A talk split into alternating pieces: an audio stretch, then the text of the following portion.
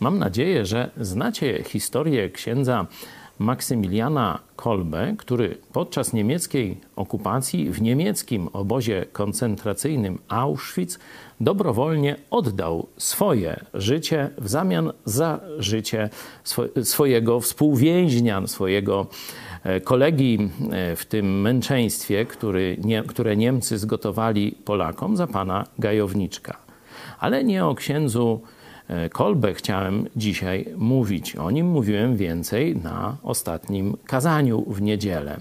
Chciałem Wam powiedzieć o panu Gajowniczku, a dokładnie o tym, jak on po latach opisał tamtą chwilę, kiedy z jednej strony miał wyrok śmierci, był skazańcem, a za chwilę przeszedł ze śmierci do życia. Ktoś za niego umarł. Tak opisuje tamtą chwilę.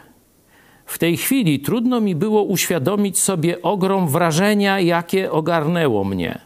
Ja, skazaniec, mam żyć dalej, a ktoś chętnie i dobrowolnie ofiaruje swoje życie za mnie.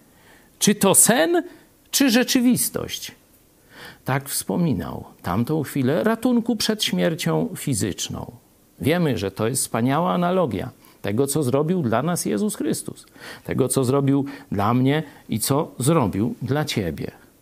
Jezus poszedł na krzyż za mnie i za Ciebie. Umarł za nasze grzechy. My, dzięki temu, że zmartwychwstał, jesteśmy dzisiaj wolni. Przyjęliśmy to, co On dla nas zrobił. Był w naszym życiu ten dzień, czas łaski, kiedy przyjęliśmy od Niego zbawienie. List do Efezjan tak opisuje nasze zbawienie, albowiem łaską zbawieni jesteście przez wiarę i to nie z was. Boży to dar, nie z uczynków, aby się kto nie chlubił. Jesteśmy uratowani od czegoś daleko większego niż śmierć fizyczna, od wiecznej śmierci duchowej.